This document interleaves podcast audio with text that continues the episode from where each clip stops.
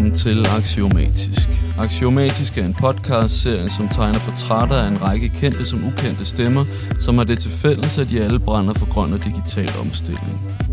Mit navn er Claus Ulrik Mortensen. Jeg er rådgiver i konsulentvirksomheden Weekend Måø, og jeg har i 10 år som journalist forsøgt at gøre mig selv og omverdenen klogere på netop spørgsmål omkring grøn og digital omstilling.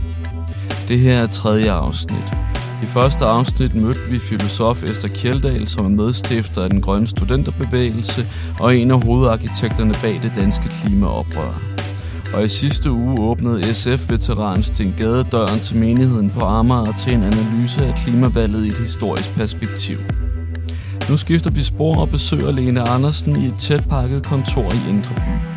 Lene Andersen er forfatter, fremtidsforsker og filosof med et horn i siden på den socialdemokratiske regering, som hun mener udnytter den høje tillid til at pakke borgerne ind i øget overvågning.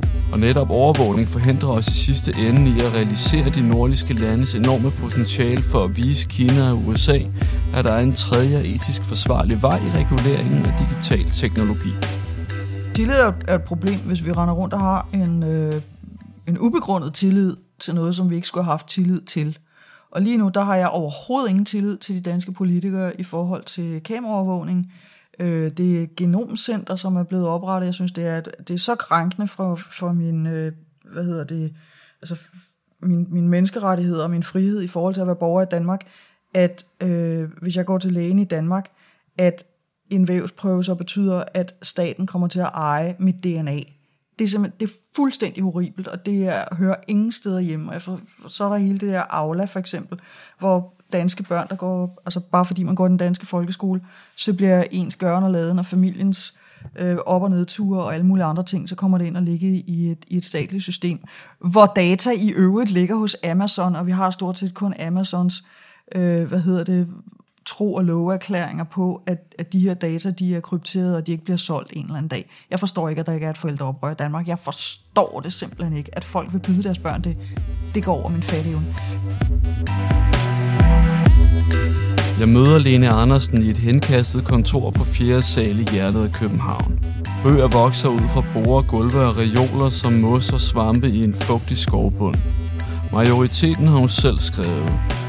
I hjørnet vogter et gråt pengeskab ved siden af kasser med whiteboard, som aldrig kom op på væggen.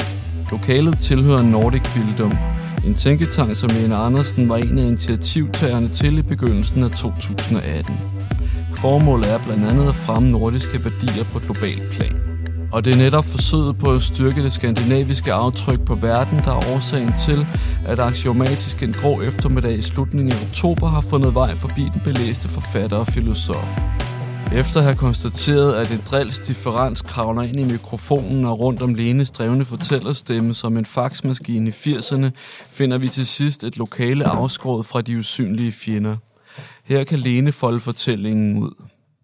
Jamen, Lene, nu vi har fundet et sted, hvor vi kan, kan snakke uforstyrret, øhm, så vil jeg gerne starte med at, at bede dig om at, at, at beskrive øh, den nordiske vej ind i, i, i tech-reguleringen, som, øh, som, som, ja, som du beskæftiger dig med, og, øh, for ligesom at og, ja, for, for, forklare den? Ja, det er jo næsten det nemmeste, jeg vil at sige, at, at det gør vi jo ikke. Ikke ordentligt i hvert fald. Vi har så mange muligheder for at kunne sætte nogle globale standarder for, hvordan verden den burde bruge de teknologier, der er under udvikling, og den chance, den griber vi ikke overhovedet. Altså vi løber med tungen ud af halsen efter nogle en, en, en global udvikling, en, øh, en teknologiudvikling, der i høj grad er, udgår fra Silicon Valley. Øh, vi er slet ikke på forkant med, altså politisk og, og sådan med, med et overblik over, hvor verden er på vej hen. Så vi, vi definerer ikke, hvordan fremtiden den bør være, og det burde vi gøre, fordi vi har nogle af de bedste forudsætninger for at gøre det. Vi har en meget høj digitaliseringsgrad i, i Danmark og resten af de nordiske lande, og det har vi af flere årsager. Den ene er, at folk er vanvittigt vel, altså overordnet set er vi vanvittigt velhævende, øh, og derfor har hvert hjem virkelig meget teknologi. Vi er også meget åbne over for ny teknologi. Øh, vi har Øh, altså, vi har også nogle, nogle store tech-virksomheder, vi har nogle virkelig gode ingeniøruddannelser og universiteter, så vi har masser af veluddannede folk, der kan lave de her teknologier. Men det, som vi helt fundamentalt mangler, det er, at vi på øh, hvad hedder det, på, på jurasiden, på økonomi- og kant politsiden og på hele den kulturelle side og ude i den store brede folkelighed og derude, hvor vi lever vores liv, at vi har en forståelse af, hvor fundamentalt vi er ved at ændre præmisserne for at have et samfund. Og der er ikke nogen andre steder i verden, hvor folk har taget de her tanker op og, og set på det store billede. Og det, vi burde være dem, der gjorde det, fordi vi er dem, der kan. Og vi er i forvejen en region i verden, hvor resten af, af verden kigger hen og siger, ej, de har fundet på så mange fantastiske ting i Norden. Det vil vi også have, at vide, hvordan de gjorde, og vi er så ved at sætte vores egen succes over styr. Groft sagt findes der tre veje i reguleringen af digitale teknologier, forklarer Line Andersen. Den europæiske, den amerikanske og den kinesiske. Og det er i forståelsen af alternativerne, at velsignelsen ved den nordiske model træder frem.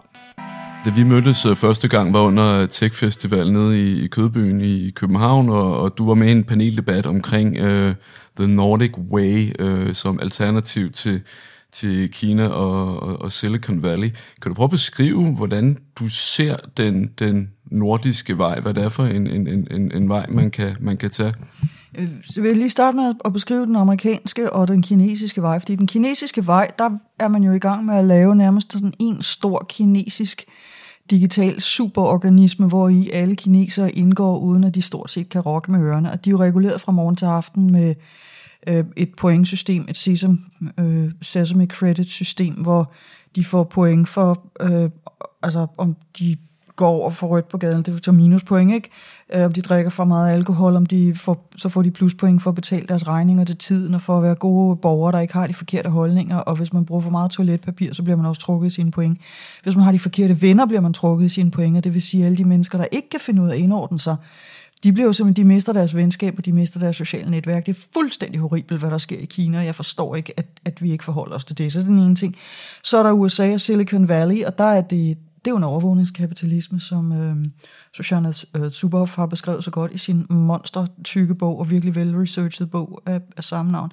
Og, øh, og, og det er, altså der er det jo markedet, og der er sådan en tiltro til, at hvis bare vi slipper markedskræfterne løs, og hvis bare vi lader entreprenørerne udvikle nye, nye ting, og hvis bare vi lader folk opfinde, så løser vi alle de problemer, vi står overfor. Det, det gør vi ikke. Altså det, vi kommer til at skabe, det er, at øh, stadig færre mennesker får større og større magt, simpelthen fordi der, det overskud, der bliver produceret i økonomien, lander på stadig færre hænder, og, øh, og det er nogle af de samme hænder, der så ejer de algoritmer, som kommer til at, at definere vores, vores privatliv, vores øh, altså overvågning af vores adfærd, det er også der er blevet data, det er også der er blevet den nye, den nye olie.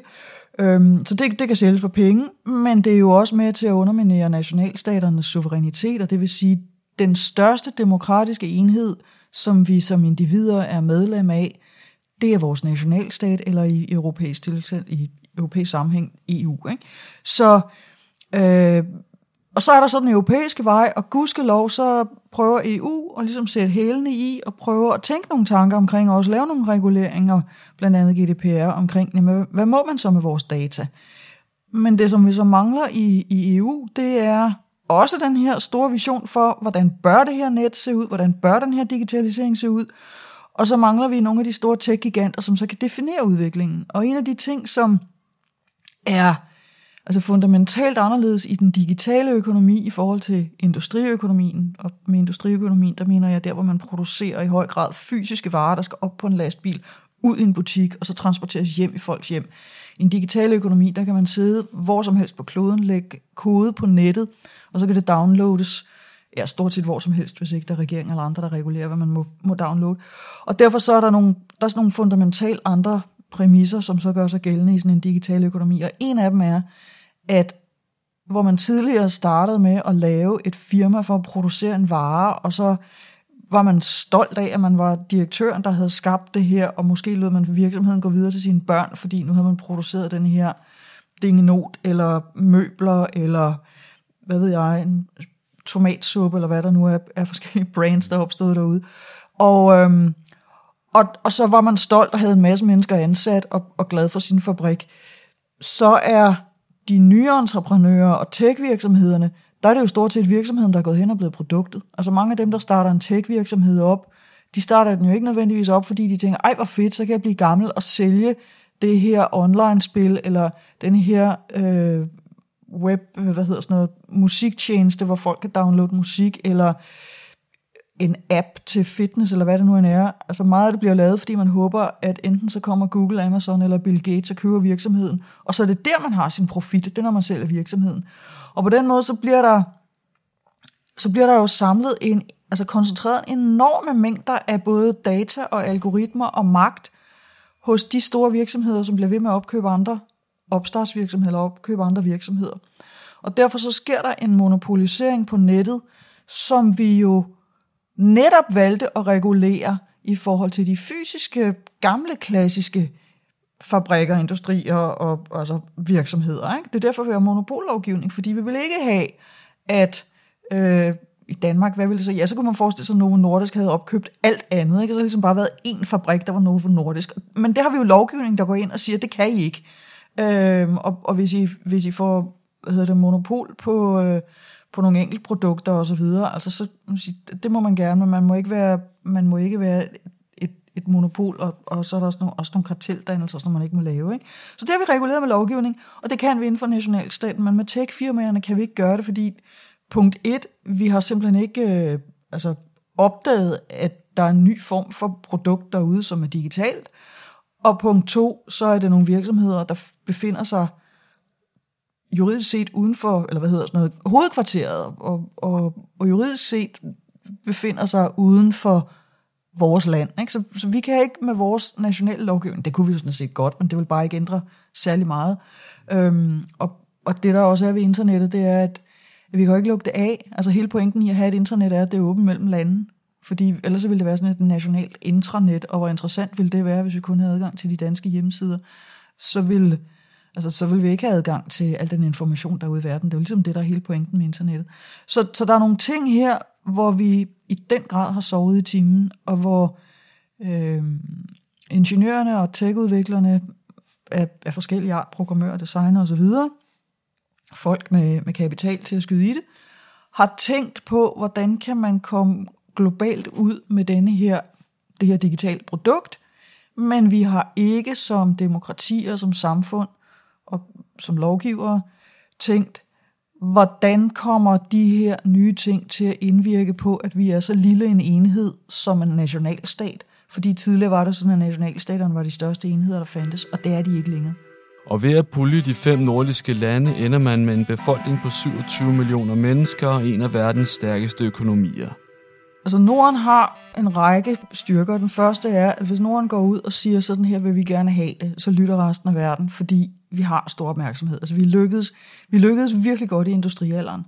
Og det er vi med vores øh, trepartsmodel, med vores uddannelsessystem, vores folkeoplysning, med øh, nogle virkelig sunde principper for, hvordan man, man driver virksomhed, øhm, og også med et, et stærkt retssamfund. Og der er, sådan nogle, der er nogle ting, der er virkelig velfungerende. Vi har også sådan en høj altså social solidaritet, og vi har sørget for, at der, der er et niveau af fattigdom, vi bare ikke vil se i vores lande. Og, øh, og samtidig så har vi været meget hurtige til at integrere både vores økonomier og lave pasunion og, og lave en masse også samarbejde omkring, omkring arbejdsmarkedet. Så derfor så, så står vi virkelig stærkt. Og i stedet for at tænke på os selv som fem små nationalstater, så kunne vi tænke på os selv som en region med 27 millioner mennesker og en økonomi, som ligger op i, i toppen af, af verden. Og jeg kan ikke huske, om det er nummer 11 eller 12 eller 19 eller sådan noget. Men altså, vi er, vi er en af de største økonomier i verden, når vi går sammen. Og derfor så har vi nogle muskler at spille med, som vi ikke benytter. Så det er det ene. Og det andet er så selvfølgelig, at, at når folk allerede kigger mod Norden og siger, jeg kan vide, hvad de finder på der, fordi det vil vi også gerne have, så har vi nogle muligheder, som vi ellers ikke øh, ville have haft. Altså som, som England ikke har, for eksempel, eller, eller Tyskland, ikke? Eller, eller Polen. Øhm, og så har vi så som sagt, øh, altså endnu mere end resten af Europa, har vi virkelig veluddannede, vi har veluddannede folk, og vi har en øh, fem stærke øh, separate økonomi, og tilsammen en endnu stærkere økonomi, hvor vi faktisk ville kunne være altså, testområde, og det er vi sådan set allerede. Der er øh, virksomheder, der simpelthen tester deres, deres nye ting i Norden, fordi vi er så kritisk og, og velbeslået en, øh, en kundegruppe. Men det kunne, vi godt, det kunne vi virkelig godt bruge til vores egen fordel. Altså, jamen, nu tester vi simpelthen det her nye øh, net, øh, den her nye teknologi på Fyn. øh, eller vi, øh, vi prøver det her i Norge, og, øh, og hvis det viser sig at være en rigtig, rigtig dårlig idé, så går Danmark, Finland og Sverige ind og, og sørger for at fiske Norge ud af, af de her problemer igen. Fordi altså, der vil være nogle muligheder for, at, øh, altså for eksempel sådan noget som borgerløn, som jeg, det er så af princip imod, og der er nogle andre, jeg tror ikke, det vil fungere, men Finland har lavet nogle eksperimenter, ikke? Men det var sådan nogle afgrænsede eksperimenter. Hvis det virkelig skulle batte, så, så burde vi gå ind og sige, okay, Finland, I vil gerne eksperimentere med borgerløn. Prøv at gå endnu mere, øh, hvad hedder det, all in på, på borgerløn, og hvis det så viser sig i løbet af fem år, så begynder hele jeres øh, arbejdsmarked at, at, at dreje i en eller anden retning, hvor I ikke selv kan få det rettet op igen, og det virker så bare være verdens dårligste idé. Så går vi ind og, øh, og hjælper og skyder nogle investeringer i det, og sørger for, at, at de kommer tilbage på det, på det spor, hvor vi andre er i forvejen. Det er sådan nogle ting, vi burde kunne gøre, øhm, og, det, og det gør vi ikke. Og så burde vi så være dem, som på det teknologiske siger, der er nogle principper om menneskerettigheder, der er nogle principper om transparens, der er noget etik.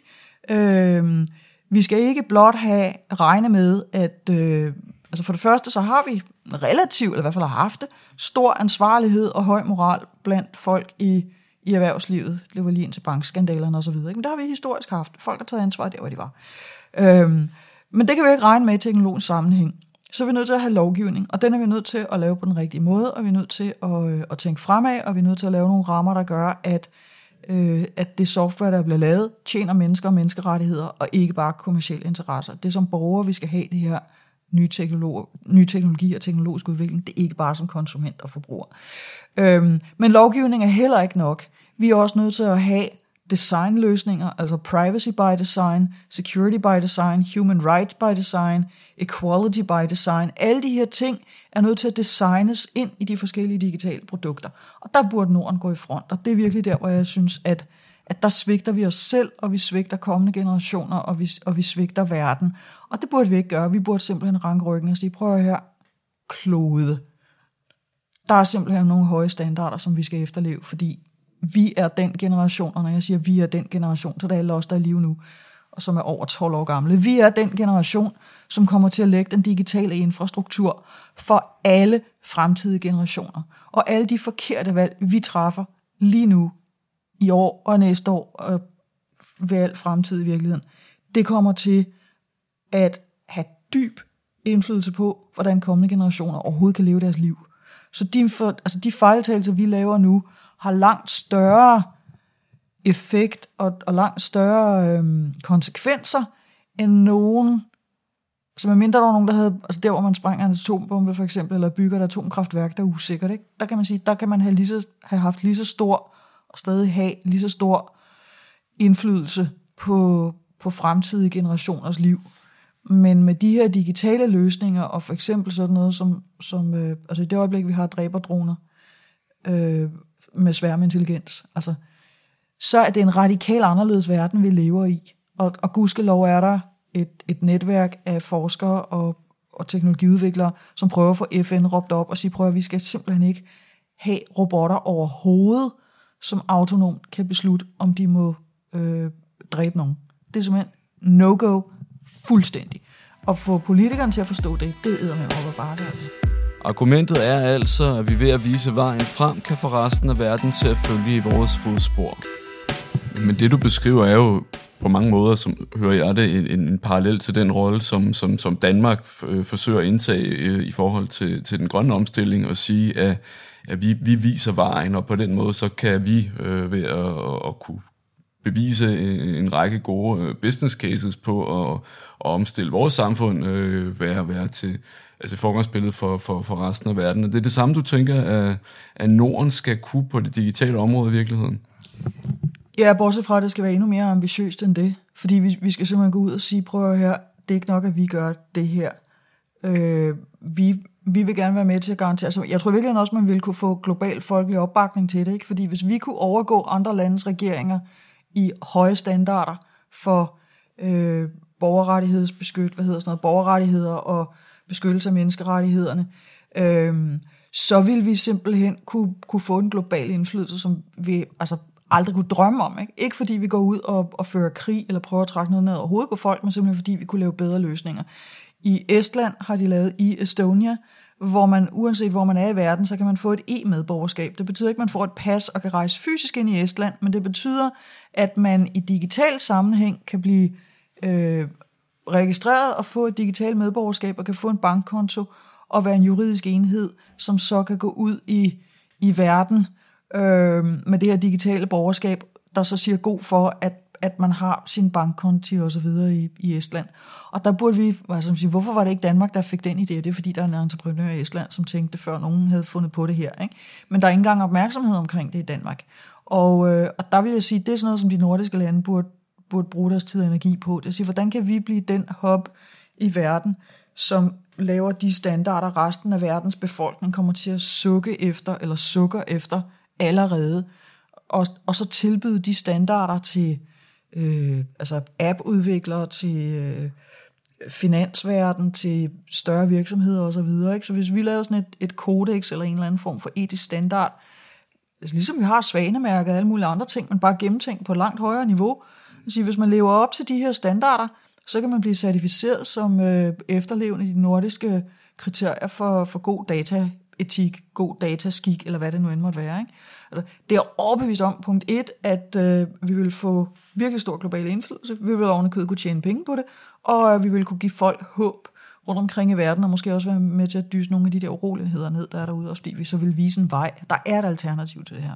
Men lige nu er udviklingen jo, at, at vi har øh, USA, der buller sig ud derude af, øh, baseret på en ureguleret øh, kapitalisme, øh, og du har Kina, som er ved at udvikle øh, meget sofistikerede overvågnings øh, mekanismer, som, som kan bruges til at altså, ja, øh, effektivisere øh, samfundet, og som også tager mileskridt i forhold til kunstig intelligens og øh, biogenetik. Øh, og, der, og i den bevægelse, der, der står Europa lidt, lidt lidt stille, og jeg tænker, hvis, så hvis vi påtager os den rolle, du beskriver nu her, hvor vi ligesom skal være den, den ansvarlige stemme, som, som, som tænker individets rettigheder og sådan noget, kunne, kunne det ikke også risikere os at, at bringe os i en øh, altså i et sted hen i fremtiden, hvor, hvor vi simpelthen bliver, bliver kørt agter ud af, af, af, af de andre måder at, at, at gribe det her an på? Nej, det tror jeg egentlig ikke, fordi øh, altså jeg tror, at eller, den manglende frihed, som kineserne nu bliver klemt ind i, altså de bliver jo simpelthen klemt ned i sådan en livsskabelon, hvor der er nogen i, i det politiske system og noget AI, der prædefinerer, hvad er, hvad er den korrekte opførsel. Ikke? Og hvis man bare rokker lidt med ørerne og har den kreativitet, som kan udfordre det system og gøre, at man kan tænke nyt, og som gør, at mennesker overhovedet trives i længden og, og er glade og, og fulde af energi og liv. Altså, det er jo det, de er ved at lukke ned. Og, øh, og det er de også ved at gøre i USA, men med det modsatte foretegn, ikke? fordi der hiver man så til gengæld det økonomiske fundament væk under fødderne på en stadig større del af befolkningen. Hvilket betyder, at de så også mister livsgnisten og gejsten og glæden og, og initiativrigdom og øh, følelsen af, at man gider at tage ansvar i sit lokale miljø, og at man har overskud til at hvad ved jeg, træne miniput-fodbold og øh, øh, melde sig som frivillig og være en af dem, der øh, øh, altså, samler slikpapir op på gaden og sådan noget. Altså det, det, at man bare viser sig som et ordentligt menneske, ikke? hvis man bliver kørt fuldstændig ned under gulvbrædderne i sit eget liv, enten fordi man er under total kontrol hele tiden, eller fordi man hele tiden befinder sig i en, i en angst- og stresssituation af evig konkurrence om ikke at falde ud af det økonomiske system gennem sådan et meget, hvad hedder det, tyndt øh, net nede i bunden. Ikke? vil sige, så, altså, så bringer man jo nogle konflikter ind i samfundet, hvor, hvor folk de, øh, altså, bruger deres tid og energi på at bekæmpe hinanden. Og i, og i Kina, der bruger folk, eller før eller siden kommer de til at, altså lige nu oplever de jo en kæmpe materiel fremgang, ikke? og det er jo også derfor, at systemet er populært, men på et tidspunkt, så er den materielle fremgang, så vil den blive mættet. Og så begynder folk at interessere sig for, hvad de så ellers skal med deres liv. Og hvis de så ikke, altså hvis de så ikke kan andet, end, end kun at spille den musik, som regimet synes, de skal have lov at spille, og hvis, de ikke, hvis ikke de kan få lov at få en, en provokerende tanke, altså, så kommer de jo til at, at, at dø åndeligt. Og, øh, og det er jo også lidt, vi så, altså det er jo sådan set det, vi er ved at gøre med, med alt for meget malighed, også i, i vores egen del af verden. Så, øh, Så, så jeg vil sige, jeg tror, at sådan i det virke, virke altså med mindre vi, med mindre kineserne får rullet deres sesam system ud over resten af kloden, eller den del af det, som så ikke er USA, eller det amerikanske kommercielle system kommer til at splitte vores nationalstater og EU fuldstændig ad.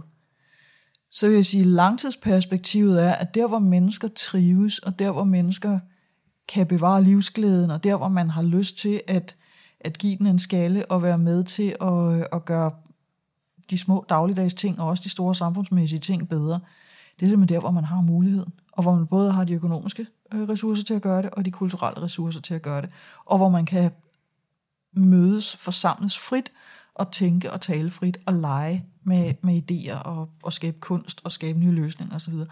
Og det, og det er jo virkelig det, vi står for i Europa, og det er det, vi ikke må, må miste. Og det er det, vi skal blive meget bedre til at sige, og vi skal blive meget bedre til at få både kinesere og amerikanere til at forstå, at øh, man kan have, fordi det, som kineserne er så bange for, ikke, det er at miste kontrol. Og amerikanerne er sindssygt bange for at miste frihed. Og vi sidder sådan der midt imellem og siger, prøv at man kan have både kontrol og frihed. Altså vi kan både have en økonomi, der fungerer og tager sig af de, af de svageste og de syge, og hvor man ikke behøver at have nogen, der går sulten i seng, eller ikke har en sundhedsforsikring, eller adgang til gratis sundhedsvæsen. Og man kan have den individuelle personlige frihed, hvor man kan indrette sit liv stort set, som man gerne vil have det, bare man ikke generer andre. Og det, altså USA og Kina er nu ved at lave hver sin totale, altså ekstreme modsætning mellem de to poler. Og, øh, og det er faktisk nyt, at de gør det i USA, fordi går vi 30 år tilbage, altså indtil Ronald Reagan, så havde vi jo stort set det samme system i Europa og USA. Så forskelligt var det ikke. Det er, det er et post-Reagan og Thatcher-fænomen, at amerikanerne er gået så kommercielt til værks, som de er nu. Og skal vi lykkes med at gå for, skal vi blive bedre til at forklare verden, hvad der er den hemmelige ingrediens i vores samfund. Så det du siger er, at indtil at øh, henholdsvis det amerikanske og det kinesiske system øh, bryder ned som følge af, af, af oprør i, i de befolkninger, der kan vi så bruge vores tid i, i Norden på at udvikle et konkurrencedygtigt, bæredygtigt alternativ, som så vil blive måske altså i, i, i den verden, du, du øh, ønsker, vi, vi, vi går ind i, kan blive den model, der så kan blive rullet ud øh, til gavn for de befolkninger, som, som ikke længere enten vil, vil overvåges, eller vil, øh, vil lever i det her øh, frihedssøgende, øh, uregulerede øh, øh, univers. Altså ja, det, det vi burde gøre, det er at lave det, det system, det er forkert at sige system, fordi så lyder det netop om, som om det er noget, der er låst fast, ikke? men at, at vi skaber den vision og de spilleregler, som resten af verdens befolkninger tænker, gid vi havde det der. Og det gør vi ikke nu, men det burde vi gøre, fordi de går allerede og siger, gid vi havde den skandinaviske velstand og frihed og, og de muligheder, som er i Norden.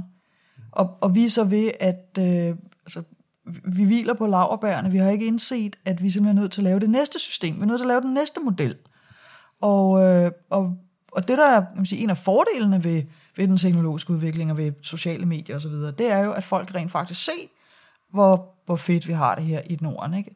Det de så ikke ser, og det er jo så en af de ting, vi har været vanvittigt dårlige til at fortælle, og det gælder hele Vesten. Altså, vi har været rigtig gode til at vise, hvor øh, materielt rige vi er, og vi har været rigtig gode til at sælge vores popmusik og vores popkultur, men vi har været sindssygt dårlige til at fortælle, hvad det er for en politisk kamp, der ligger bagom, og hvad det er for nogle principper, og hvor besværligt det virkelig er at oparbejde al den her rigdom. Ikke? Fordi der er jo nogle demokratiske processer, hvor man skal høre på alle de der skvaderhoveder af tid og utid, som også har en mening, ikke? og som, hvor man tænker, ej mand, gider det så bare kunne blive sådan, som jeg gerne vil have det, fordi så vil alting være meget nemmere. Men det er demokratiets pris, og, og lov for det, fordi det betyder, at man så også bliver udfordret på sine holdninger. Og når man bliver udfordret på sine holdninger, så er man nødt til at finde ud af, om, øh, om man har ret, og hvis man finder ud af, at man ikke har, det, så er man nødt til at ændre sine holdninger. Og det er en sund proces, og det skal vi alle sammen lære at gå igennem. Tidligere i år kunne Lene fejre 10 års jubilæum med udgivelsen af det femte og sidste bind i hendes hovedværk Både og. Titlen er et svar på filosofen Søren Kierkegaards kendte bog Enten eller fra 1843. Og ligesom Kirkegaard skrev under synonym, er både og udgivet under Lene Andersens pseudonym Jesper Knallhat. Bøgerne bærer undertitlerne mandag, tirsdag, onsdag, torsdag og fredag og er fortalt som en dialog mellem den belæste, pensionerede tv-producer Cornelius Magnussen, som er indlagt på en psykiatrisk afdeling, og en ugebladsjournalist, der interviewer ham i løbet af fem dage. Hver dag berører nye teorier og begreber fra biologi, fysik, psykologi, sociologi og filosofi. Hele serien på i alt 2.340 sider kan i anledning af jubilæet nu læses gratis på nettet. Jeg linker til Lenes hjemmeside i podcastens show notes. Og, øh, og Lene, jeg kunne godt tænke mig at, at prøve at, at komme nærmere, hvordan du så kæmper denne her kamp, hvilke virkemidler du tager i, i, i brug. Men, men inden da kunne jeg godt tænke mig, at, hvis du lige kunne prøve at beskrive, hvad det er for en, en rejse, du har været på i livet indtil nu, hvad det er, du er, er rundet af. Ikke? Jeg ved, du har været omkring øh, mange forskellige øh, øh, genre, øh, øh, arbejds... Øh, ja, ja, måder. Altså, du har både altså, læst, læst teologi, ikke? og du har også skrevet, skrevet comedy en del over, og så hvis du ligesom kunne prøve at, at, at lige du ved, tage, tage os med på den, på den rejse. Ja.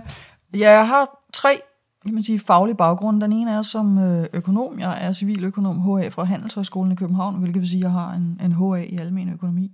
Og øh, så har jeg læst teologi i fire år, hvor jeg nåede at, at slæbe mig igennem cirka halvandet års pensum. Og så har jeg levet en, øh, faktisk mens jeg læste teologi, men også nogle år øh, efter jeg holdt op, af at skrive øh, underholdning til fjernsynet, og, øh, og det jeg allerhelst ville lave, det var sitcoms og satire.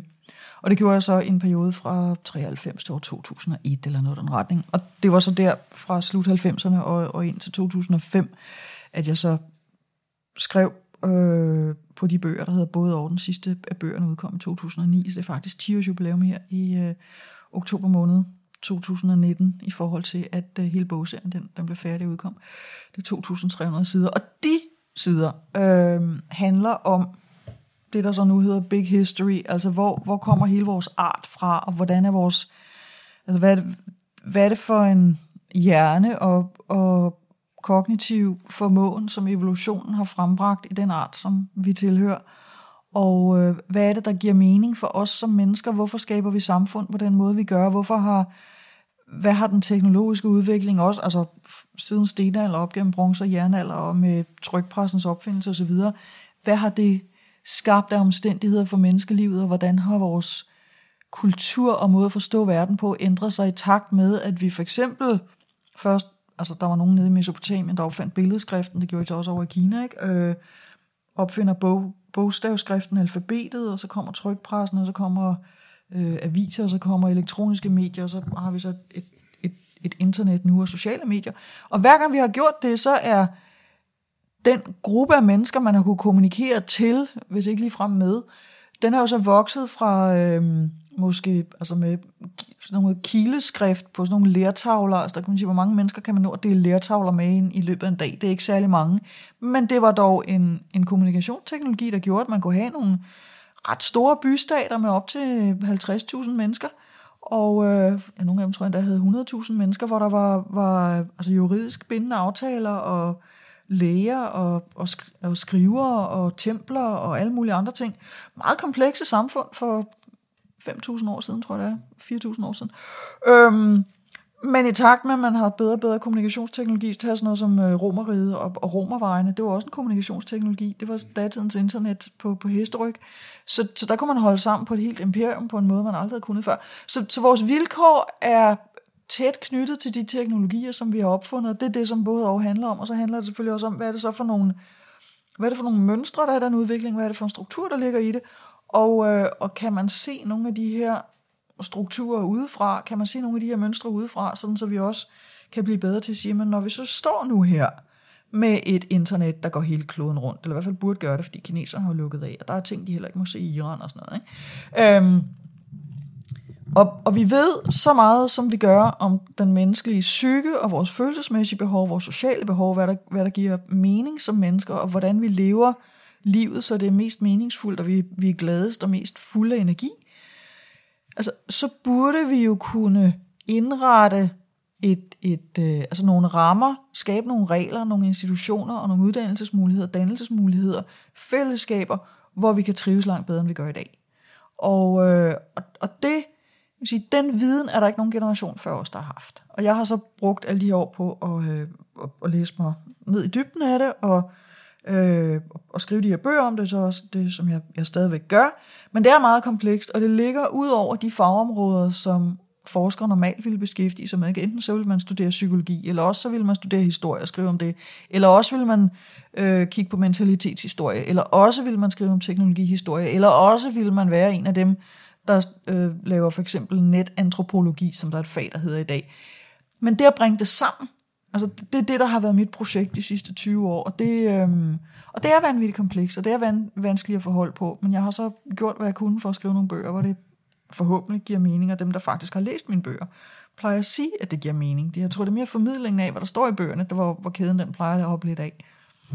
Det vil sige så, man kan man se de, de bøger som en art manual til opbygningen af, af det, det nordiske samfund med, med, med de velfærdsrettigheder og med den øh, demokratitradition og, og alt det, der ligesom kendetegner øh, denne her tredje vej til, til den kinesiske og den amerikanske. Altså kan man, kan man præsentere det sådan, eller hvordan netop, du siger før det her med, at, at det, vi er ikke gode nok til at tale om, hvordan vi, vi er kommet her til, hvor, hvor vi er nu? Jeg vil hellere sige, at mine bøger er et oplæg til en samtale, fordi jeg har, ikke, jeg har med vilje ikke ville være sådan en, der gik ud og sagde, sådan her skal det være. Jeg har også prøvet at undgå at sige, det, det er sådan her verden, eller jo, nej, jeg har nok mere sagt sådan her, kan man forstå verden, det her er øh, noget af den tilgængelige viden, som, som videnskaben har skabt, og om, om hvordan verden er. Øh, men så har jeg så også altid i mine bøger kommet med nogle forslag til, hvilke løsninger kunne man så skabe som diskussionsoplæg, fordi ganske ofte, når folk laver en, en i øvrigt, mange laver fremragende analyser på, hvilken suppedags vi befinder os i, enten som samfund eller som art, så mangler der så også et bud på, hvordan kommer vi videre. Og der har jeg altid givet mig selv det benspænd at sige, men det er jeg også nødt til at give nogle bud på, fordi det er simpelthen for nemt at komme og sige, sådan her ser verden ud, og I, hvor er det et problem? Og så bare slutte der, og så sige, hej hej, øhm, der har det været vigtigt for mig, så tvinge mig selv til at sige, hvordan, hvordan kan den her systemiske viden af, hvordan øh, vores danske samfund hænger sammen med verden og med historien, og, og med hvordan vi opfatter verden som mennesker, hvad kunne man så lave af nye former for løsninger? Og en af de ting, som øh, jeg ser som en meget øh, konkret, men også stor udfordring, det er, at altså alle de institutioner og lovgivning, som vi kender i dag i vores samfund, de er stort set alle sammen produkt af industrisamfundet, industrialiseringen øh, og dampmaskinens opfindelse. Før dampmaskinens opfindelse, før industrialiseringen, der havde vi et feudalsamfund. Og det feudalsamfund, det havde nogle øh, stænder, og der var en adler, der var en konge, og der var nogle præster, og så var der resten, som var tredje stand. Og mellem tredje stand og, øh, og adelen, der var så den middelklasse, som blev det borgerskab, der så skabte vores frihedsrettigheder og stod for industrialiseringen. Det, som vi så har med os ind i, i industrisamfundet der, der er jo noget adel tilbage. Ikke? De sidder ude på deres godser og, øh, og har ikke nogen politisk magt, man har nogle store jorder, og, og de repræsenterer en, en kulturarv. Ikke? Og så bliver vi sure, hvis de begynder at sælge alle deres gamle malerier, fordi sådan, sådan var det jo heller ikke ment, da vi tog magten fra dem. Øh, man vil gerne beskatte dem hårdt, og vi vil gerne have, at de bevarer kulturarven, vi vil gerne have, at de renoverer deres godser, så de ikke falder fra hinanden. Og så, så vi har sådan en, lidt ambivalent forhold til den der gamle magtelite, men vi vil ikke rigtig sådan af med den, men vi vil heller ikke have den. Så det, så den er der ligesom stadigvæk, uden at have nogen større indflydelse. Og, øh, og, og det er lidt det samme med kirken. Ikke? Vi vil stadigvæk gerne have den, men så vil vi ikke have den, men så vil vi gerne have den alligevel. Og det, der skal være et sted at gå hen juleaften. Øh, og, øh, og, og det ville også være synd, hvis alle de der middelalder kalkemalerier, de bare forvidrede. Så ah, vil vi have dem, vil vi ikke have dem. Der er vi også en stadigvæk ambivalent forhold til. Fordi det er en del af den gamle markstruktur. Øhm, og, og der, hvor vi så står nu, det er, at den gamle markstruktur fra industrisamfundet, den kan ikke løse fremtidens problemer. Der er vi nødt til at opfinde nye markstrukturer. Og jeg er den overbevisning, at de er nødt til at være demokratiske, og de er også nødt til at være øh, øh, hvad hedder det, klimamæssigt og miljømæssigt bæredygtige, og ikke mindst så er de også nødt til at være økonomisk bæredygtige. De er nødt til at have nogle indbyggede mekanismer, som gør, at økonomien den holder sig selv i gang, og den, og den øh, har nogle omfordelingsmekanismer, der gør, at vi ikke ender med, at tre personer ejer det hele, både pengene og algoritmerne. Og, øhm, og derfor så kan man sige, da vi, da vi gik væk fra feudalsamfundet og adelen og kirken, og fik industrialister og arbejdere i stedet for, så opfandt vi nye institutioner, vi opfandt ny lovgivning, vi lavede en omfordeling via skatterne, vi lavede altså alle mulige nye ting, som hvis man havde rejst tilbage til 1750 og sagt, nu skal I bare høre her, mænd med pud og paryk. Om 200 år, så er der A-kasser, der er fagforeninger, der er daginstitutioner, der er øh, realkreditforeninger, hvor øh, arbejdsmand Jensen han kan låne til et parcelhus. Der er øh, hvad hedder det, øh, alle mulige foreninger, sågar automobilejere, når I ved ikke, hvad en automobil er, jo, nu skal I høre. Ikke? Altså, så, så der er alle de her ting, som man har øh, i det gamle system ikke kan forestille sig, at det nye system vil opfinde. Og der er vi så nødt til i dag at sige, at når vi går ind i det nye system, hvad det så end bliver, så kommer der nye institutioner der på den ene eller den anden måde. Ville det ikke være lidt smart, hvis vi nu brugte vores fantasi, og så prøvede at forestille os med alt det, vi faktisk ved om verden, det vi ved om historie, det vi ved om mennesker, det vi ved om samfund, det vi ved om teknologi, og sige, hvilken form for institutioner er det, vi har brug for i det næste system? Hvordan er det, vi er nødt til at regulere de her tech-giganter? Hvordan er det, vi er nødt til at sikre, at vi har frihed, og at vi ikke render rundt med ansigtsgenkendelse i gaderne i vores demokratiske samfund? Og hvordan sikrer vi, at i løbet af en enkelt generation eller sådan noget lignende, så holder de altså også op med det pjat i Kina, for det, det bliver ikke godt. Den mest præcise måde at beskrive Lene Andersen på er som et leksikon læst op som en lydbog. Eller Wikipedia på shuffle. Hver gang man tror, at pointen nærmer sig sin afslutning, åbner hun et nyt kapitel. Og selvom den journalistiske værktøjskasse anbefaler at bryde ind med et kritisk modspørgsmål, er det forfriskende at lade talen strømme videre. Så, så, så det, kan man sige, det er noget af det, vi skal. Men så er der det her med den økonomiske bæredygtighed. Ikke? Og en af de ting, som vi har gjort netop i industrialderen, det er, at vi har en beskattet personlig indtægt. Fordi det gav enormt meget mening. Alle gik på arbejde, og alle havde lønarbejde. Ergo var der en lønindkomst, man kunne beskatte. Og nu ændrer arbejdsmarkedet sig fundamentalt, fordi der er så mange ting, der bliver robotiseret. Øh, der er virkelig mange mennesker, der ikke længere kan konkurrere med det, som robotter kan, og som øh, kunstig intelligens kan. Og, og det vil sige, at barrieren for at komme ind på arbejdsmarkedet bliver meget, meget højere. Til gengæld, altså i hvert fald på, på produktion af fysiske varer, til gengæld er der masser af ting, hvor vi ikke har lyst til, at der skal være robotter men hvor vi rigtig gerne vil have, at det er mennesker, der servicerer os. Og det kunne være som massør, det kan være som Øh, receptionist, og det kan være som øh, politibetjent, og der er alle mulige øh, fantastiske arbejdsopgaver i vores samfund, som kun kan løses, sådan så vi synes, de er godt løst, at, at menneske er kød og blod. Men det, der er udfordringen her, det er, at med den økonomiske model, vi har, som hele tiden handler om, at ting skal effektiviseres, og produktiviteten skal øges. Det er lige præcis det, man kan, når man producerer fysiske varer, men man kan ikke med serviceydelser. Altså en frisør kan ikke klippe flere mennesker hurtigere og, og optimere klipningen, uden at det går ud over kvaliteten. Ikke? En massør kan ikke massere fire på en time, hvor man plejer at kunne massere en. Man kan ikke gøre det hurtigere, end man kan. Symfoniorkester kan ikke spille fire symfonier altså på samme tid, hvis de spiller i fire gange så hurtigt tempo. Det går bare ikke.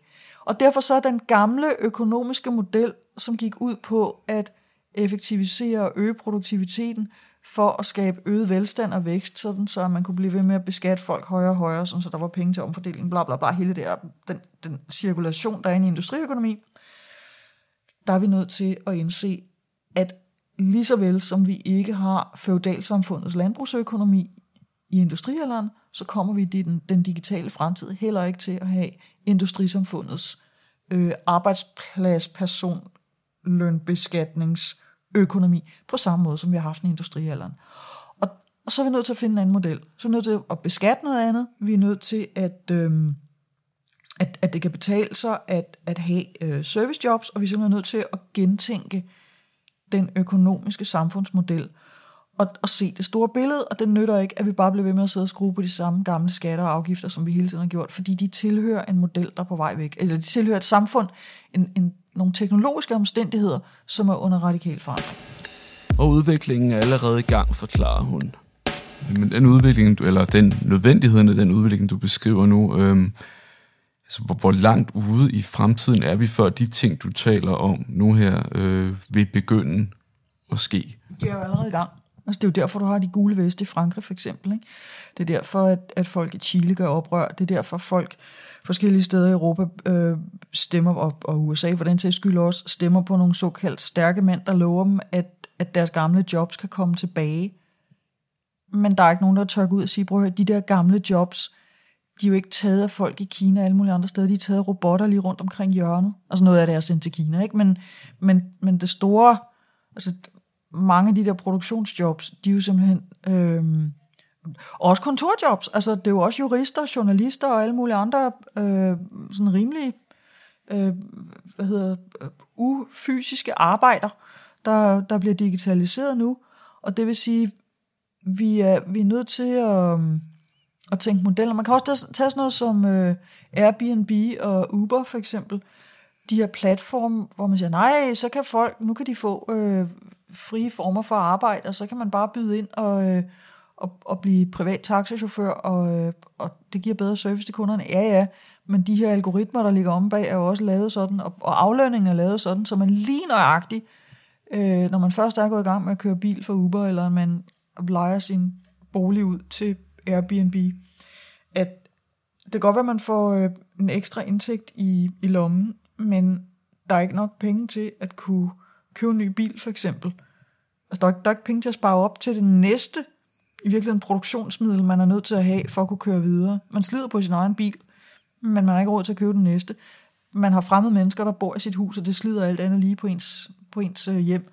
Men der er jo ikke penge til at sætte det i stand. Altså, det, så det er sådan nogle, altså, der er simpelthen ikke, der er ikke et rammeværk omkring det, der gør, at folk kan øhm, altså, bygge den der sikkerhed op. Og den der, og det giver angst, og det giver en, sådan en, en konstant usikkerhed. Hvor, hvordan kommer jeg, hvordan får jeg langtidssikret mit liv? Der er jo heller ikke plads til en pensionsopsparing, for eksempel. Og, øh, og derfor så er vi nødt til at tænke det store billede ind i de ting, som jeg så har foreslået helt konkret i den bog, der hedder Global Gearskift. Jeg siger ikke, at det nødvendigvis kan lade sig gøre, men jeg sætter det op som et forslag til diskussion, simpelthen bare for at illustrere, hvordan vi er nødt til at tænke anderledes.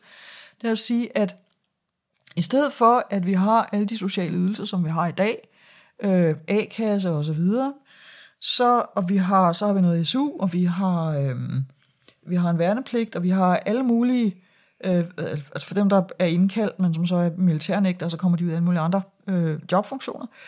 Hvorfor laver vi ikke et, øh, et offentligt arbejdstilbud, øh, fjerner personbeskatningen i øvrigt, og flytter den over på forbrug og på elektricitet og på nogle robotter og nogle forskellige andre ting. Øhm, men indretter økonomien sådan, så at man uden at betale skat, ville kunne leve af for eksempel, nu har jeg så foreslået en timeløn på 50 kroner, men lad os bare sige, den så er på 100. Ikke? Hvis den aldrig blev personbeskattet, så man godt kunne leve for en timeløn på det der. Specielt hvis man fik det, der så hedder øh, Universal Basic Services, altså at, at man fik gratis offentlig transport, gratis internet, gratis sundhed og eventuelt også en gratis bolig. Så sige, så kunne man måske godt leve for 50 kroner i timen ubeskattet. Hvis staten så stillede, eller kommunerne, stillede nogle jobs til rådighed for alle dem, der ikke er decideret øh, for syge til arbejde, så kan, man så, så kan man fjerne alle de andre sociale foranstaltninger, og så vil man så kunne vælge, om man vil lønarbejde i det her system for altså 10 timer om ugen, 20 timer om ugen, 50, øh, hvad hedder det, 30 eller 40 timer om ugen. Og så hvis man var studerende, jamen så kunne man måske arbejde 20 timer og studere resten af tiden. Hvis man skulle forsørge en familie, kunne man så tage 40 timer. Det vil kræve en fuldstændig omtænkning af det her system, og jeg foreslår heller ikke, at det så sker fra den ene dag til den anden. Det jeg tænker, det er, den langtidige gæld, langsigtede gæld, den er typisk på 30 år. Øhm, så laver man en model, hvor man trapper det ene system ned over 30 år, og trapper det andet system op over 30 år for eksempel. Og jeg tror, at bare det, man gik i gang med at lave den form for ændringer og viste, at man havde en eller anden form for langtidsperspektiv på, hvordan udviklingen ser ud, ville kunne give den tryghed og det håb rundt omkring i vores samfund, som gør, at folk ikke vil stemme på de her såkaldt stærke mænd, som lover noget, de under ingen omstændighed kan holde alligevel. Men problemet er, at danske politikere insisterer på at leve i et uskyldigt Shubidua-univers. Men, øh, men det du beskriver nu, altså det, det vil jo kræve, det vil jo kræve, at der var en, en, en, en, en gennemgående øh, bevidsthed i, i, i, i det danske samfund blandt vælgerne omkring, at det er nødvendigt at lave nogle, og tage nogle, nogle drastiske midler i brug. Ikke? Og nu kan du se, eksempelvis på, på klimaområdet, der er det så hvis vi endelig lykkedes os at få øh, klimaet så højt op på dagsordenen, at det blev definerende for, øh, for, så for hvem der kunne sidde i statsministeriet, og det har så gjort, at man nu tager fat på en anderledes øh, ambitiøs måde øh, nogle af de problemstillinger her. Øh, men det har jo taget mange, mange år øh, at komme dertil. Altså, jeg tænker bare, altså, hvornår tror du, det er realistisk, at du vil, have, du vil opleve politikere, som, som rent faktisk går seriøst ind i, i, i de overvejelser, du gør der nu, og som har tænkt sig at agere på det, fordi når du kigger eksempelvis på Socialdemokratiet, ikke? Altså de, de har jo altså, ingen politik på hylderne, der adresserer nogle af de spørgsmål her. Øhm, så har du nogle af oppositionspartierne, som, hvor, hvor der er nogle personer, der har arbejdet lidt med det. Ikke? Du har Lisbeth Bæk Poulsen fra, fra SF, der også har, har kigget på nogle af de her spørgsmål her. Anita Augen, som, som, som brænder for nogle dimensioner af det. Og, men, men ellers fylder det jo meget lidt på, på Christiansborg. Altså, så så hvad, hvad, hvad, hvad tænker du om, om, om det? Det er du fuldstændig ret i, at det er problemet. Altså det er, fordi den, den største udfordring i den situation, vi befinder os i, det er, at øh, fantasien og kreativiteten og energien og, og alle forandringerne, de sidder ligesom på nogle, nogle hænder over i, i tech-branchen og, øh, og blandt nogle unge såkaldte changemakers, som gerne og som har meget høje idealer, og man, man ligesom typisk har et projekt, ikke? altså så laver man en vegansk pølse, eller øh, genbruger bomuld, eller gør et eller andet andet. Men det store billede, altså det er jo der, medierne spiller en enorm rolle, og, og hvor journalister især, men jo også forfattere og kulturpersonligheder i det hele taget, burde tage de her spørgsmål op. Og, og vi er nødt til at starte det som samtaler, vi er nødt til at skabe en, en fælles bevidsthed omkring det. Og altså, det er jo lidt sjovt, at, at Shubidua for 40 år siden kunne lave en sang, der hed Costa Kalundborg, ikke? hvor vi alle sammen gik rundt sådan og trak ironisk på skuldrene og tænkte, tøhø, så får vi palmer i Kalundborg, tøhø. Ikke? Altså, hvorfor blev det ikke til en seriøs debat? Vi har det samme, og det tror jeg er meget dansk, ikke? så har vi den der MeToo-debat, som også har kørt fuldstændig af sporet i Danmark, og nu bliver altså MeToo skrevet som en terrorbevægelse. Altså, ej, hold nu op. Ikke? Altså, der er et reelt problem. Ja, der er nogle kvinder, der har, har misbrugt den chance, der var for at, øh, at, at dreje debatten, men det betyder altså ikke, at, at de problemer, som førte til MeToo, ikke findes. Og øh, så, så der, der mangler, altså jeg synes, i Danmark mangler der ofte sådan en seriøsitet og en evne til at tage det op, som er virkelig, virkelig vigtigt, og også kunne se det i øjnene som noget, der er vigtigt. Vi vil helst have sådan et Anders Sand forhold til verden, hvor man siger, at det skal de ikke bestemme. Der er, der er ikke nogen, der skal komme her og fortælle mig, hvordan jeg skal leve. Jamen, det er fint nok, men så er du nødt til at med mig selv og sætte dig ind i tingene og lære at forholde dig kritisk til, hvad det så er, du gør allerede. Fordi det er ikke sikkert, at det er holdbart og slet ikke langtidsholdbart. Så, så vi, er, altså, vi er simpelthen nødt til at hæve vores ambitionsniveau på vores egen vegne, og også på verdens vegne. Og det er svært, men det er nødvendigt. Og, øh, og der mangler vi nogle voksne politikere. Vi mangler også, vi kan tage hele den der um, ytringsfrihedsdebat. Ja, vi skal have, en, op, vi skal have en, en lovgivning, som gør det tilladt at sige praktisk taget hvad som helst. Men den eneste måde, man kan have et sammenhængende samfund, hvis alle skal have lov til at sige, hvad, hvad de synes, det er, at man så har et politisk lederskab, som også er et moralsk lederskab, og siger, at det er fint nok, at du har lyst til at sige alle de der grimme ting, men sådan taler vi altså bare ikke der, hvor jeg er. Og det er ikke, det er ikke moralsk i orden. Du har retten til at gøre det, men det er ikke det samme som, at det er moralsk i orden, at du går og siger sådan om andre mennesker, eller deres profeter, eller deres helligste, eller deres måde at leve på. Du har retten til det, men det betyder ikke, at det er moralsk i orden. Og, øh, og i øvrigt så er vi et land, der sætter barn højere end som så, og her i landet plejer vi at tale ordentligt til hinanden. Ikke? Og, øh, og, og den, kan man sige, den moralske stemme, der var sådan lige en snært af det, da, da Rasmus Paludan han var på nippet til at komme i, i Folketinget. Så var der nogle enkelte politikere, der som mandede sig op og sagde, det der, det vil vi ikke høre her. Det skulle vi jo have sagt meget, meget tidligere, fordi så kan man godt have en lovgivning, der giver folk til retten til at sige stort set hvad som helst. Så det moralske lederskab og, og evnen og viljen til at, øh, at tænke større, end vi gør nu, det mangler vi. Det er kun et par måneder siden, at statsminister Mette Frederiksen fra debuten på Folketingets talerstol sørgede over sammenbruddet i den danske tillidskultur.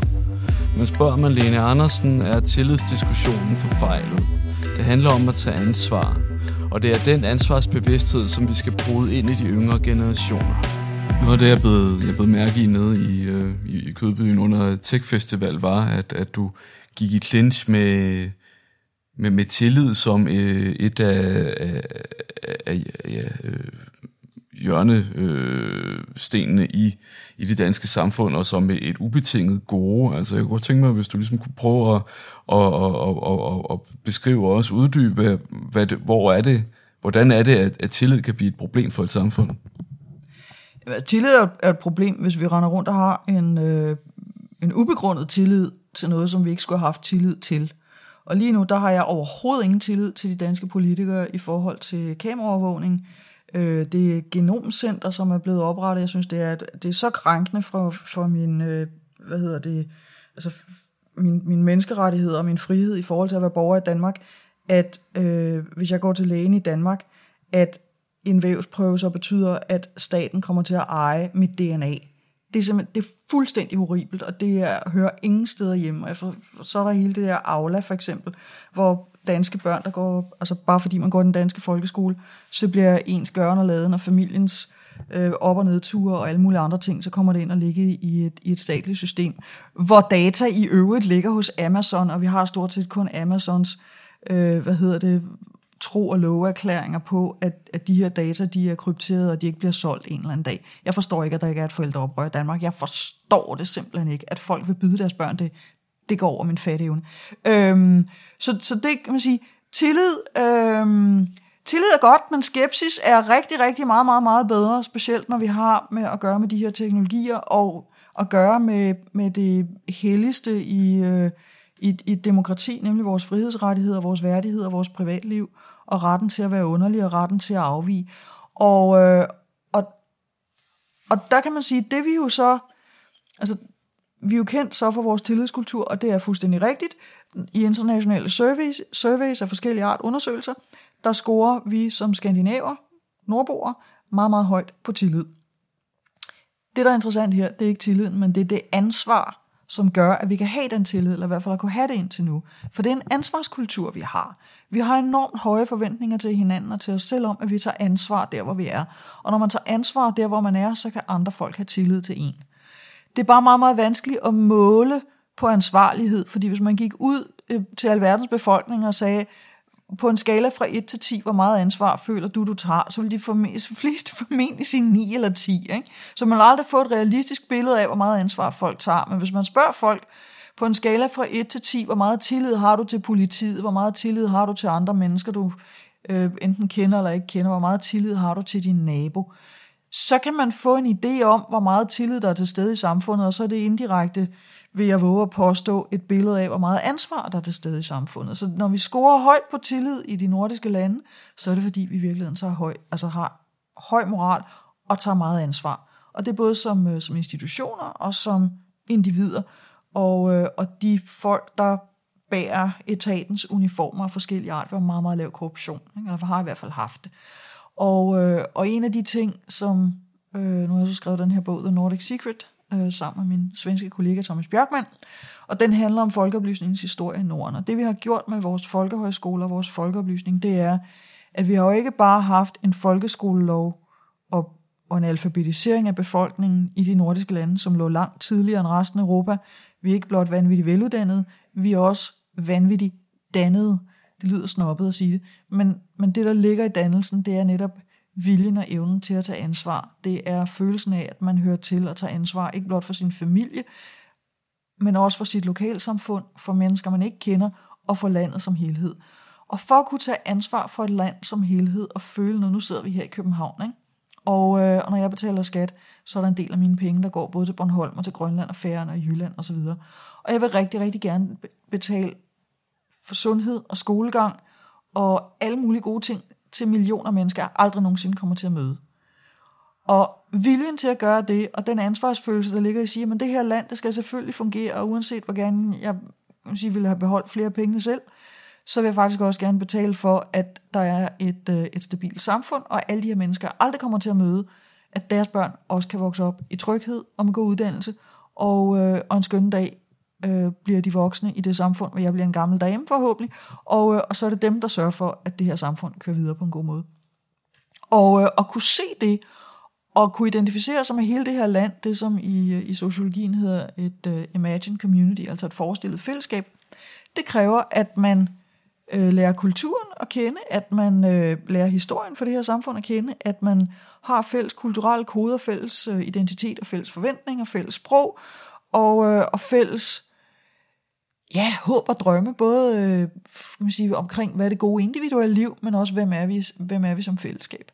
Og det er noget af det, som højskolerne har skabt, og det er noget af det, vi har med vores øh, public service øh, radio og tv, og derfor så, og, og det er også det, vi har i vores skolesystem, vores uddannelsessystem, og derfor så er det vanvittigt vigtigt, at vi, at vi investerer i vores kultur, og at vi investerer i hinanden som kulturelle væsener.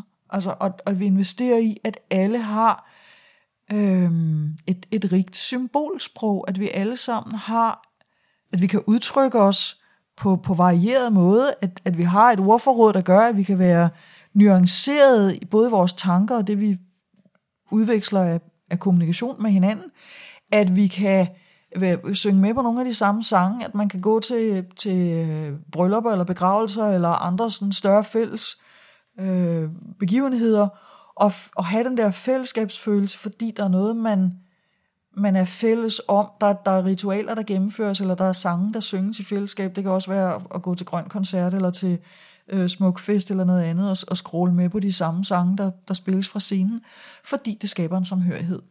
Og, øhm, og, og det er man simpelthen nødt til at have, hvis man skal have et, et fungerende samfund. Kultur er ikke bare sådan en luksus, som, som man kan gå til om søndagen, hvis man ikke ved, hvad man ellers skal lave. Det er simpelthen fundamentet for, at vi kan være her som, som demokrati.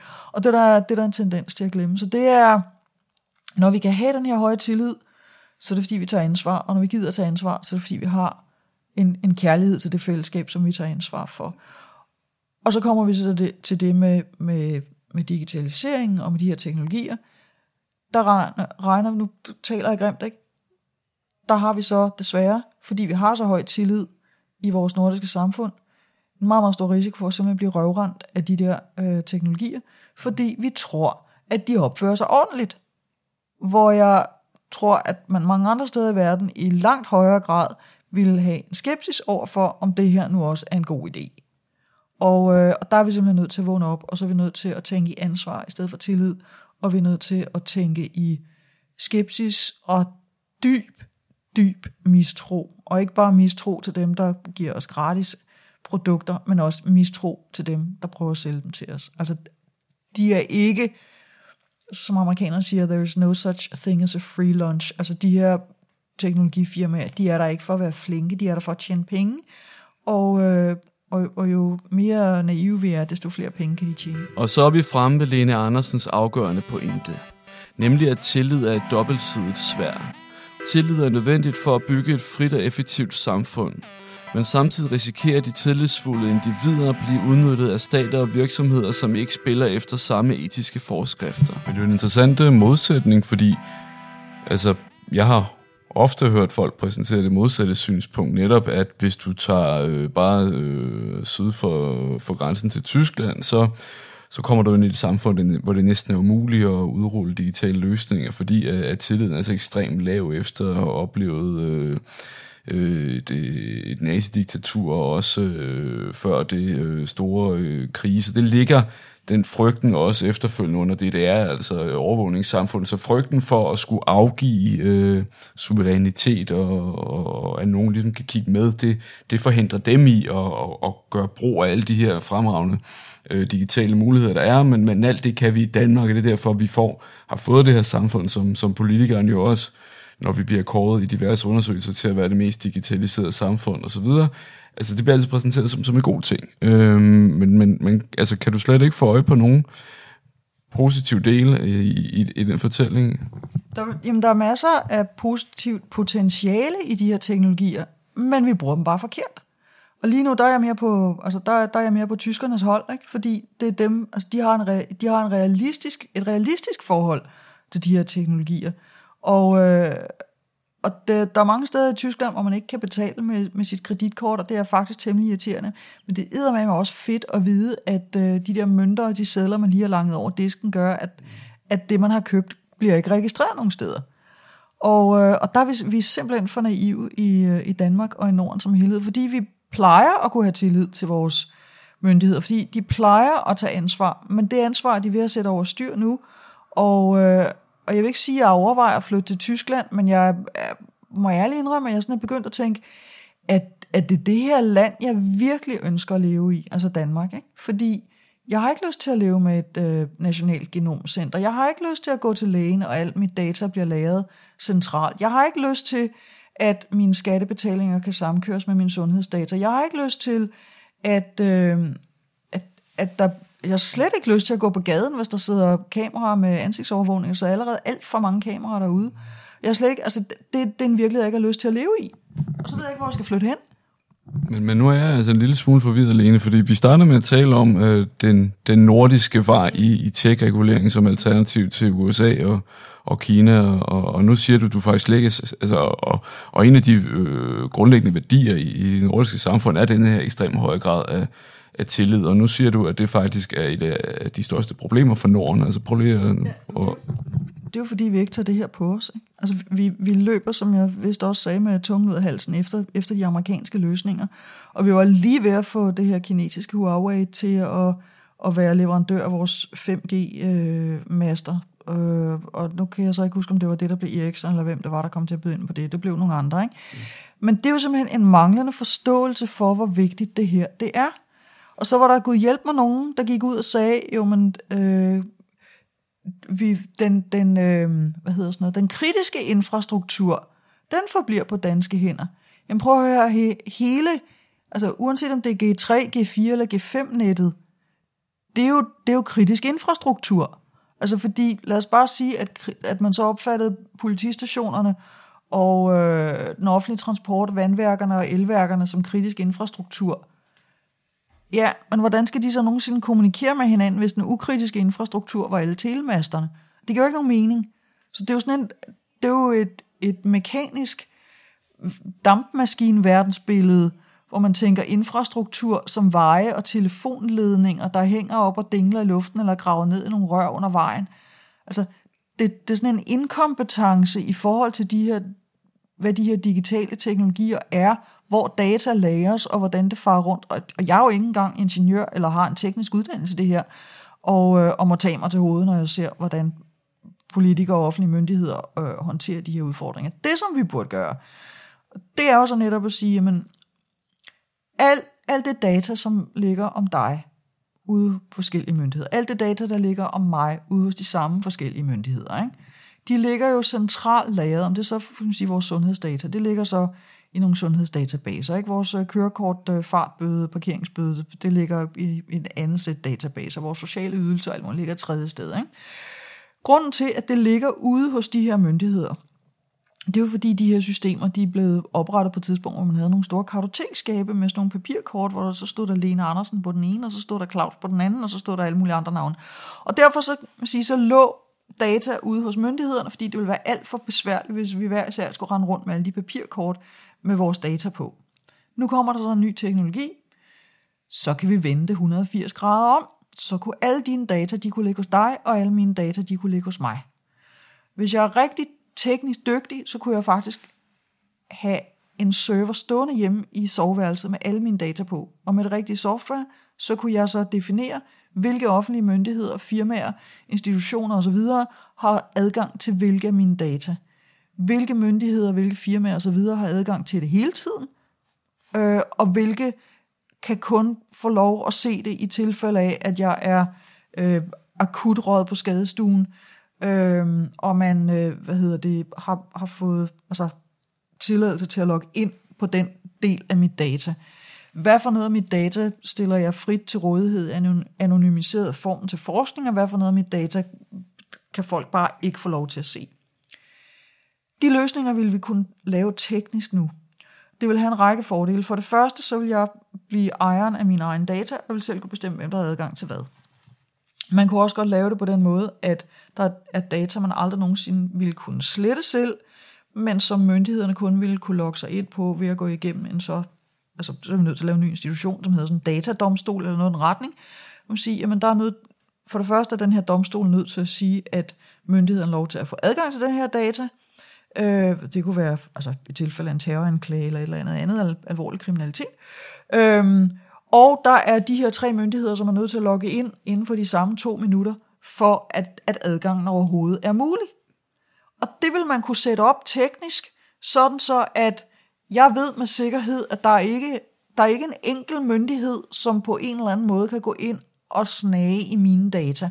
Det, som man ser med sundhedsplatformen nu for eksempel, det er jo, at der er desværre sundhedspersonale, som går ind på sundhedsplatformen for at se, om der ligger kendte menneskers sundhedsdata. Ikke? Altså, det er jo fejlkonstrueret, det er fejlprogrammeret, det er fejldesignet. Hvorfor er der overhovedet en person, der kan logge ind, uden at sådan nogle logninger, indlogninger, de bliver sporet, og uden at der altid skal være to personer, der logger ind for at altså oprette ny adgang til enkeltpersoners sundhedsdata. Der er, sådan nogle, der er sådan nogle procedurer, hvor man tænker, hvad, hvad fanden har de her programmører, eller dem, der har specificeret det her udbud, tænkt? Hvis de overhovedet har tænkt. Øhm, men hvis nu alle sammen havde vores egen data liggende, hvis man er tech savvy, så kan man have det på sin egen fysiske server, men man kan også forestille sig, at så kommer der private firmaer, som tilbyder, at man har sit data liggende med forskellige Øh, services er altså noget, nogen, et firma kunne man forestille men de kobler det så også op på dit kreditkort, øh, tilbyder en forsikring i samme om, omgang, øh, og det er så hos de her firmaer, at stat og alle mulige andre kan gå ind og, og få adgang til vores data, men hvor man stadigvæk selv bestemmer, hvor meget de må se. Øh, og der skulle så, kunne man også forestille sig, at det offentlige havde en, sådan en basisservice, hvor man kunne have sine data liggende, men hvor de stadigvæk ikke kan gå ind og se det, men hvor det bare er gratis, så man altid som borger har en, en gratis øh, provider, der, der vil stille den her service til rådighed. Fordelen ved, at vi alle sammen havde vores egne data liggende, vil ud over sikkerheden for os som borgere være, at når så sundhedsvæsenet finder ud af, at de er nødt til at have en helt ny platform til at håndtere det her data, eller politiet skifter hele deres system ud, så skulle de ikke også til at lave backup af alt data, fordi det vil ligge ude hos borgeren. Så kunne man i langt højere grad lave nye, nye computersystemer, nye, øh, øh hvad hedder det, systemer, for, der kan løse nye, nye former for situationer og problemer, uden at man også skulle håndtere hvad hedder det, opdatering af data. Mm. Og, øh, og, og, det, og det vil være, altså det er jo en radikal anderledes måde at tænke rollen stat, borger, dataopbevaring, øh, privacy, frihed, borgerrettigheder, menneskerettigheder, end det vi har været vant til. Og grunden til, at at systemet ser ud, som det gør, det er fordi, vi har været vant til sådan nogle store trækabinetter eller jernskab med skuffer, man hæver ud, og så står der sådan en hængemappe eller et papkort for hver af os. Og det er det, vi skal væk fra. Så, så vi, vi er nødt til at forstå, hvad kan de her nye teknologier, og hvilke muligheder er der. Og det er der, vi burde gå ind som nordiske lande. Ikke? Det er den her samtale, vi burde have som borgere. Altså, det, det, det er der, vi har nogle muligheder for at gå forrest, som vi ikke benytter. Med den svage nåede også tredje afsnit af Axiomatisk til vejs ende. Tak til Lene Andersen for at åbne sluserne til sit belæste sind. Og tusind tak til lytterne for at bruge en time af jeres dyrebare decembertid på at glemme gaveræset for en stund, og i stedet fokusere på nogle af livets større spørgsmål. Næste episode foregår i selskab med Anders Hvid. Han er medstifter af konsulentvirksomheden Der Disrupt og en af de første herhjemme til at forelske sig i Silicon Valleys disruptive teknologier. Nu søger han som så mange andre efter en gylden middelvej mellem teknologi og etik. Og den skal vi forsøge at finde næste uge. Axiomatisk er produceret, spiket og redigeret af Claus Ulrik Mortensen. Og det er også mig, der har lavet musikken, der kører i baggrunden. Tak fordi du lytter med.